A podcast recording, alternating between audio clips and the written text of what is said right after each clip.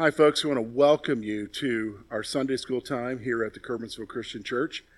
We're coming off of a 2-week break over the Christmas and New Year time, and so we're starting up in 2021 with getting right back into our study, doing a survey of the Old Testament, and right now we're focused on 1st and 2nd Kings and 2nd Chronicles, which we've entitled this series of lessons, Israel's Kings and Prophets. And so today we're going to continue with the story of two prominent folks in 1 Kings. And one is a godly prophet, the other is the most wicked king Israel has ever had. One is Elijah, the prophet, the other is King Ahab. So we're going to get right into our second part. We're going to focus on 1 Kings chapter 18, verse 20, through chapter 19, verse 21. Now, next week, we will conclude our time with Elijah and Ahab. And although we're going to continue with Elijah when we get into 2 Kings as well. But as we begin our lesson today, I think it's very important that you and I understand some things about the prophet Elijah. We have a tendency, and it's only human, especially for us in North America, we have a tendency to lift our leaders up on a pedestal, so to speak, to make them greater than who they really are. We almost, in some ways, ignore their humanity. And when we look at a guy like Elijah, which, by the way, folks, when I was a young Christian, I looked and read everything I could on the prophet Elijah. He appealed to me. But what we do is we've put him up on such a pedestal, we think he's such a super believer that there's no way that anyone could be like him. Well, that really is a contradiction to the Word of God, because in James, it tells us very clearly that Elijah was a man like you and I, but he prayed. Listen to what James writes in James chapter 5. Verse 17, Elijah was a man with a nature like ours, and he prayed earnestly that it would not rain, and it did not rain on the land for 3 years and 6 months. And he prayed again, and the heavens gave rain, and the earth produced its fruit. Now I want you to look at that phrase there in verse 17. Elijah was a man with a nature like ours. He's a human being. And we're going to see that human tendency coming out. The other thing I want you to be aware of as we look at this narrative today, we're going to look at a mighty act of God in which he shows himself to be God to the northern kingdom. And they respond initially. And notice I said initially, because we're going to see in the very next chapter that it doesn't hold true. And so there's some things that we can kind of glean from that, which we'll talk about as we go through the passage. All right, again, so there's a lot of material here in chapter 18 through 19. We're not going to read these passages together unless we need to, and we'll refer to them as we go through. So let's begin. We're going to talk about Elijah on Mount Carmel. And that's going to focus on chapter 18, verses 20 to 46. So the first thing I want you to see is that Ahab called for all Israel and the prophets of Baal to gather at Mount Carmel. Mount Carmel is to the north in Israel, and he's gathering all of Israel. That is a part of his kingdom, the northern kingdom, the 10 tribes, and the 450 prophets of Baal that Elijah told him to gather.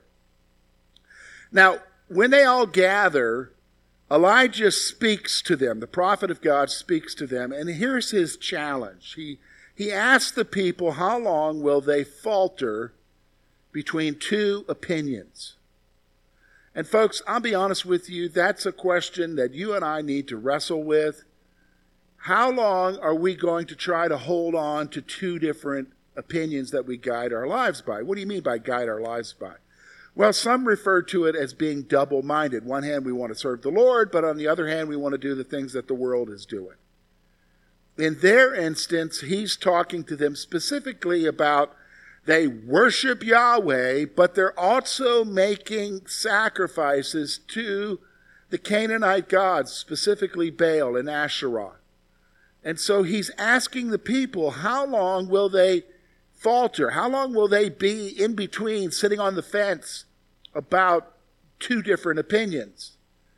He challenges them. They must make a choice to follow the Lord or Baal if one of them is God.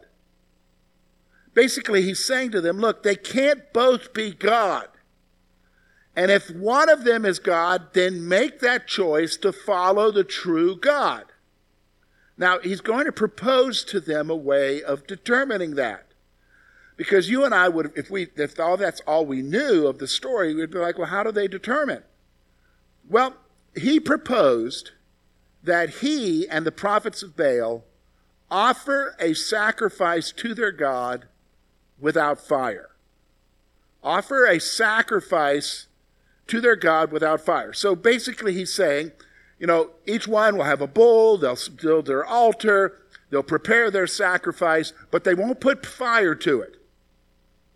They won't put fire to it. So what else does he tell them? Well, whichever God accepts and consumes the sacrifice is the true God.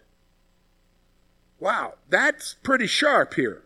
Basically, he's saying, you know, if Baal is Baal, then Baal, when the offering is there, he will come and show himself mighty and consume that sacrifice that the prophets of Baal are making.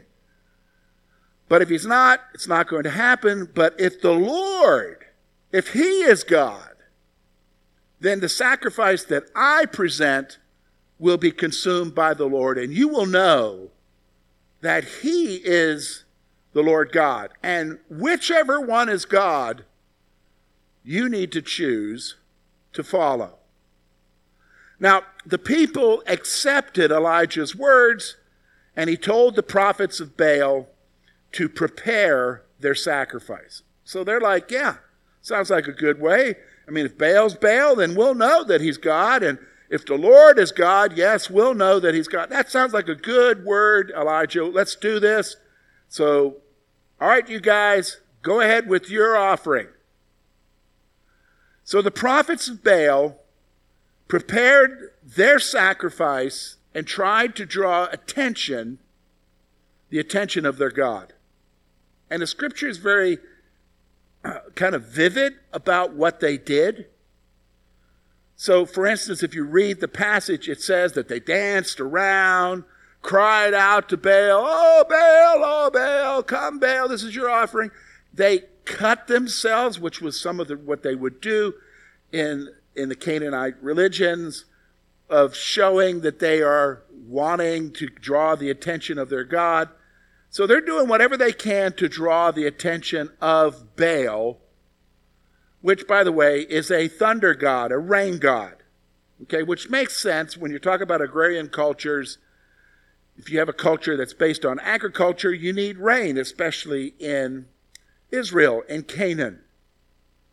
So here's what happens. Elijah mocked them by telling them that perhaps Baal was away or sleeping. So while they're doing this, they're dancing around, cutting themselves, screaming and hollering for Baal. Elijah's off on the sidelines, and he's mocking them. He's saying to them, well, you know, maybe your God is asleep. Maybe if you yell louder, if you scream louder, you might get his attention. Maybe he's away on a journey. And he's not available right now, so he's like mocking them. Why is he doing that? Well, he knows that Baal is not anything. Baal is nothing but a piece of wood or a piece of metal that was crafted into a god that they mindlessly make sacrifice to. But he's mocking them, saying to them, well, maybe he's away. Well, then as the day goes on, Elijah then called the people to him and repaired the altar to the Lord with a trench around it. He repaired the altar on Mount Carmel. There obviously was an altar to the Lord. Remember, they had built altars to the Lord in the high places. He repaired the altar because obviously it had fallen into disuse and was not kept up. And so he repairs it with stones representing the 12 tribes. But he also does something unusual in that he digs trenches around the altar. And we're going to see why he does that here in a few seconds. But the time that when he would make this sacrifice, the scripture is very clear, was the time of the evening offering. There was a time in the ritual day of a Jew that they would make a sacrifice in the evening to the Lord, when they would make a sacrifice to him. And it was the time for the evening sacrifice. So he then arranged the sacrifice and the wood and had water poured over it 3 times. Now this is making it very interesting. So he's not just got the wood and the bull positioned on this altar. He then has them pour water on it. Not once, not twice, but 3 times. Enough to really drench the sacrifice and the wood, but also to fill the trench around it with water. So you're like, whoa, wait a minute, I thought, whatever God is God. Well, there's a reason why he's doing this, because he's going to show that God will do this. Well, Elijah then called on the Lord so that the people would turn back to him. Now, when you read the text, it's very evident that the purpose of Elijah wanting God to show up, wanting God to bring down and accept this offering, and to do it in such a way that the people would see that it was him, is because he wanted the people of Israel to turn back to the Lord. That's his desire here. He's wanting them to turn back to God. Turn back to God. Well, fire from the Lord fell and consumed the sacrifice and the water. In fact, it basically said fire fell from the Lord, consumed the sacrifice, the water, the stones, and the dust. There's no denying what's going on here when you see this, okay? I mean, God just like, boom, boom. Baal, they're probably still over there. Oh, Baal, Baal. But here's God, shows up, consumes. No doubt, who is the Lord here? Who is God? Yahweh. Baal is nothing. So the people fell on their faces and acknowledged that the Lord was God.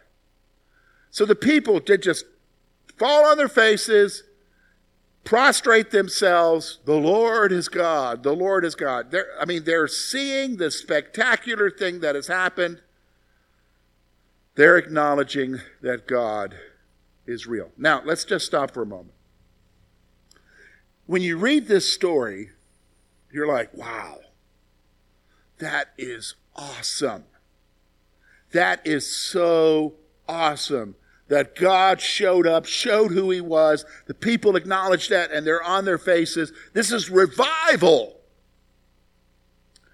Yes, to a point. But we're going to see a little bit later that it's short-lived.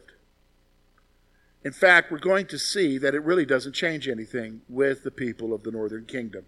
Therefore, God is going to have to come and deal with them later when they are taken into captivity by the Assyrians. This goes to show you that, well, we'll leave it. As we get closer to the point where I need to make this point to you, I've got a comment I want to make about this great event. It is awesome. You can't take away from it. The people respond, but only in the moment they respond. Okay? Now, Elijah then had the prophets of Baal seized, and they were executed. This is in accordance with the law. The law made it very clear that a false prophet, a prophet of another god, was to be killed. So he had the people who recognized the Lord is there, which kind of gives credibility to Elijah now. He tells them, grab these guys, and he has them, 450 of them, executed. You say, well, what?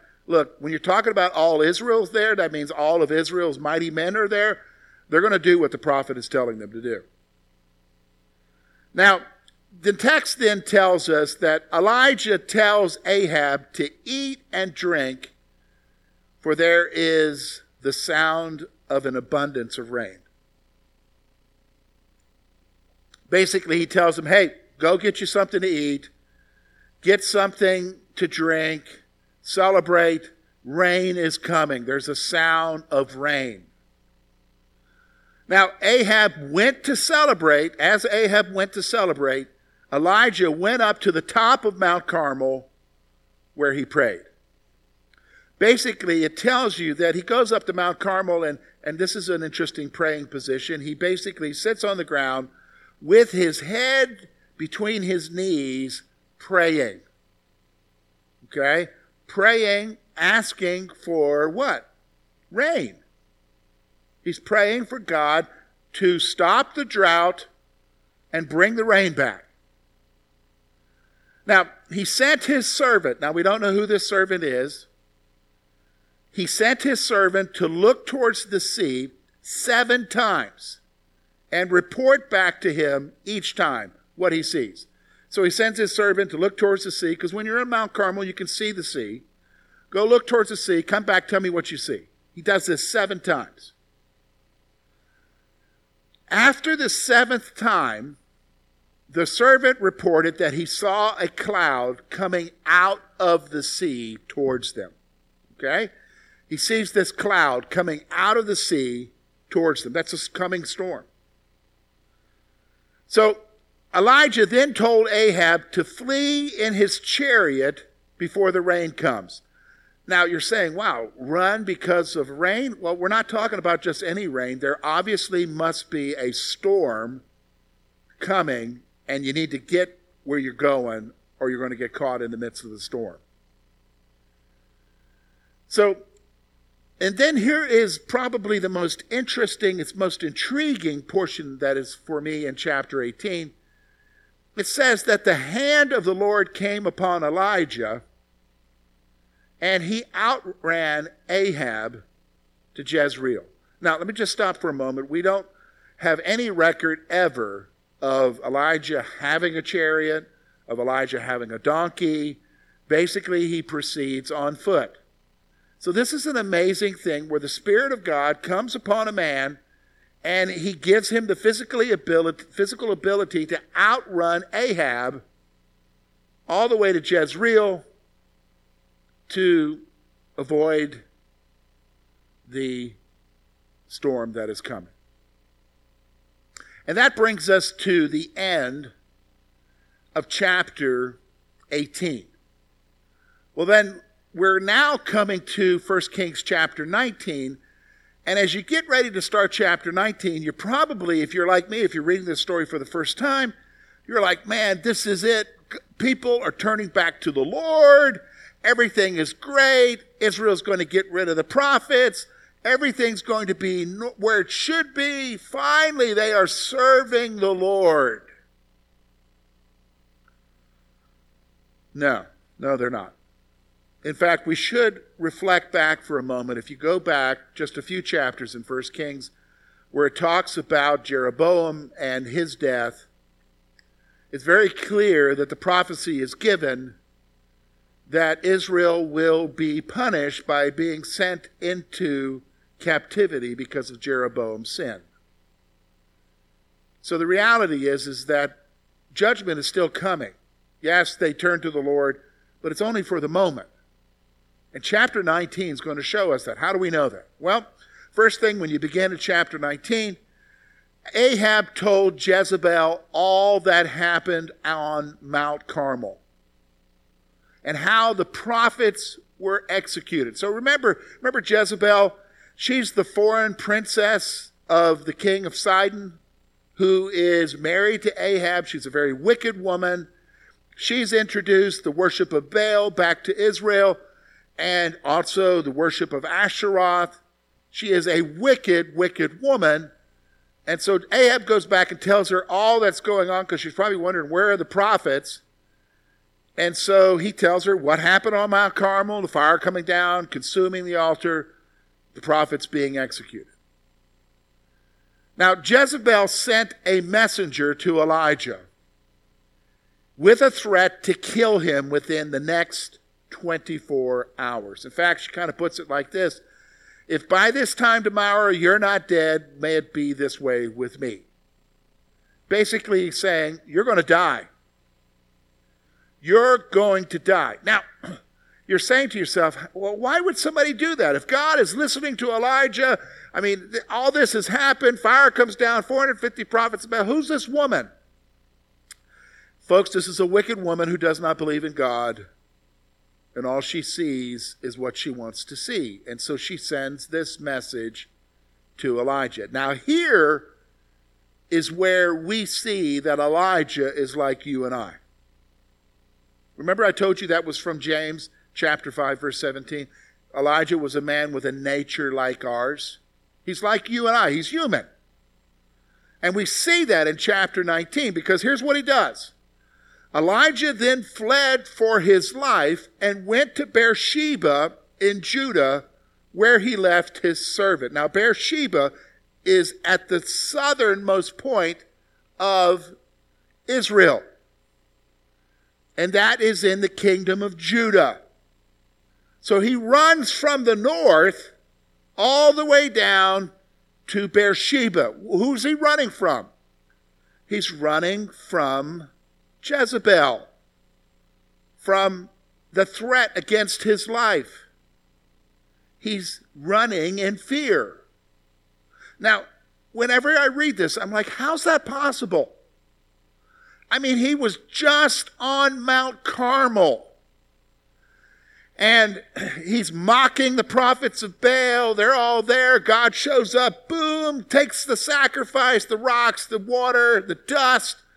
They kill the 450 prophets of Baal. God is mighty. God is awesome. And then, boom, all it takes is one note from one woman saying, I'm going to kill you, and he's on his way. What's going on here? Well, we're going to see what's going on here in a little bit, because Elijah is going to tell you what's going on. Because even though there's this victory, and this is the point, victories don't necessarily mean that you're going to be responding the way that you need to respond the next time there's a crisis. And I think we know that, right? So this is what we're seeing with Elijah. So from there, he went a day's journey into the wilderness, where he rested under a juniper tree. So the wilderness, remember the wilderness? That's where Israel journeyed for 40 years in punishment because they refused to go up and take the land where they were told to. Well, Elijah's journeying into the wilderness, and he comes and rests under a juniper tree. Now, the King James Bible would say a broom tree. What's a broom tree? Well, it's a juniper tree. So he's resting there. Now, this is the most amazing thing. So being depressed, Elijah prayed that the Lord would take his life. God, just kill me. You and I understand those kind of statements. When we're facing it, when we're depressed, we're like, I just want to end it. This is where Elijah's at. I just want to end it. Why am I doing this? I just want to go on. Come on, God, kill me. Well, while he slept under the tree, the angel of the Lord awakened him and told him to eat. The angel of the Lord, folks, that is what we believe is a pre-incarnate Christ. This is the appearance of Jesus in his pre-incarnate state. He is often referred to as the angel of the Lord, because whenever you see somebody with the angel of the Lord, they're like, God is here. So I believe this is the second person of the Trinity. So Jesus is coming to him and ministering to him and provides him with a meal, while he's resting. The angel of the Lord came a second time and awakened him to eat again. So He eats, obviously goes back to sleep, because, look, he's got to be exhausted. He's run all the way from the northern part of Israel all the way down to Beersheba and then into the wilderness. He wakes up. The angel of the Lord wakes him up. He gives him something to eat, goes back to sleep. Well, the angel of the Lord comes a second time, wakes him up again to eat again. Now, the interesting thing to me about this portion is you don't see any record here of the interaction between the angel of the Lord and Elijah. There's no questions here. It's just that he's depressed. He wants to die. And God is ministering to him. Well, in the strength of the food, Elijah fled to Horeb, the mountain of God. Now, Horeb, you were like, Horeb? What's Horeb? Horeb is also known to us as Mount Sinai. So he went to the place where Moses received the law. He went to the place where Moses met with God on the mountain. That's where he's going. He's going to the mountain of God. He's going to the mountain of God. Now, as he was spending a night in a cave at the mountain, the Lord asked him why he was there. Now, okay, so he makes it to the mountain of God. The word of the Lord came to him and says, "Why are you here, Elijah? Why are you here?" Now, this brings us to what's really going on with Elijah. And this is why I kind of made reference to this earlier, so let me just kind of tell you what's going on here. Elijah responded that he has been zealous for the Lord and that Israel has forsaken the Lord. All right, so the first thing, he says, God, I've been zealous for you. I've been doing what you've been telling me to do, but Israel has forsaken you. Now, wait a minute, that just seems kind of, if you just are looking at the narrative, you're like, wait a minute, hold on a second. Well, wait a minute, didn't they just say the Lord is God? Didn't we just be a part of a revival here? Yeah, but I'm telling you, because of Jezebel wanting to kill him, that revealed something to Elijah. And that people may respond for a moment in an event, but that doesn't necessarily mean change. And it's not changing. Because, first of all, Ahab's not changing. Because Ahab could have put a stop to all of this. So, he's recognizing, I've been zealous for God, but Israel has forsaken the Lord. Okay? Israel has forsaken the Lord. Now, he also points out, here's how he knows that Israel has forsaken the Lord. Israel has torn down the altars to the Lord and killed his prophets. God, I know they're turning away from you. Why? Because they're basically removing you from their society, and they're killing anyone who proclaims your word. He then says this. He states that he alone is left of the prophets and that they seek to take his life. I'm the one who's left. I'm the only one.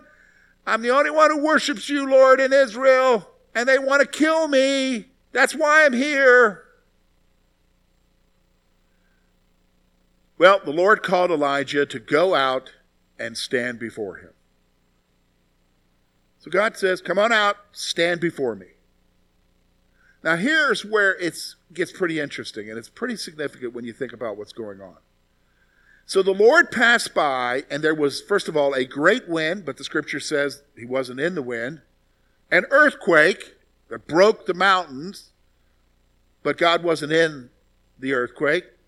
And then a fire, but the Lord was not in the fire. So all this is taking place. However, when the Lord spoke to him in a still, small voice, Elijah went out. He covered himself with his mantle and he went out. Wasn't all this spectacular? But when God spoke to him in a still small voice, he went out. Think that's significant, folks? How many times are we looking for something amazing from God to show us that you're there, show us that you are real, show us that you care? when he speaks to us in a still small voice. So Elijah went out. Well, again, the Lord asked Elijah why he was there, and he gave the same response. Why are you here, Elijah? And again, the same response. I'm zealous for you, and Israel's turning away. They're tearing down your altars. They're killing your prophets, and I alone am only the one who's left. Now, here's what is amazing to me, and I think it's very interesting and significant. God doesn't answer anything that Elijah is saying. He doesn't answer him. He doesn't say, okay, this is why this is happening. We like to know the whys, don't we? But this is not what God's doing. This is not what's going on here. Here's what he did. The Lord told Elijah to anoint Hazael as king over Syria and Jehu as king over Israel. It's almost like God is ignoring the pity party, depression thing, and he's telling Elijah to do something. I've got a job for you to do. Here's what I want you to do. I want you to go anoint Hazael as king over Syria, and then I want you to anoint Jehu as king over Israel. And Elijah was also to anoint Elisha as prophet in his place. Basically, Elijah, I want you to go find Elisha, and I want you to anoint him because he's going to be your replacement. Three things he's told to do here. Then God says this. The Lord also tells Elijah that there are yet 7,000 in Israel who have not worshipped Baal. Remember Elijah said, I alone am left, and nobody else. And God says, no, there are still 7,000 in the northern kingdom who have not bowed to Baal or kissed his altar. They've not worshipped this false god. They're are worshiping me. There's still 7,000. You may not know who they are, but they're still there. This is what God is telling him. Well, the text then goes on and tells us that Elijah departed from Horeb and found Elisha plowing with 12 yoke of oxen. Now, that's pretty significant. So that means Elisha must be from fairly well-to-do family. He's got 12 yoke. A yoke is 2 oxen apiece, so 24 animals, plowing with them. Elijah then passed by Elisha and threw his mantle on him. So kind of like, follow me. Elisha then asked to go and tell his parents goodbye before he would follow Elijah.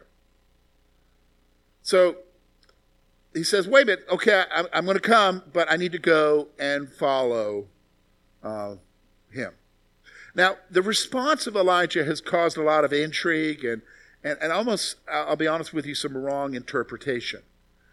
So I'm going to explain that a little bit to you here, because how the response is, I'll give it to you here.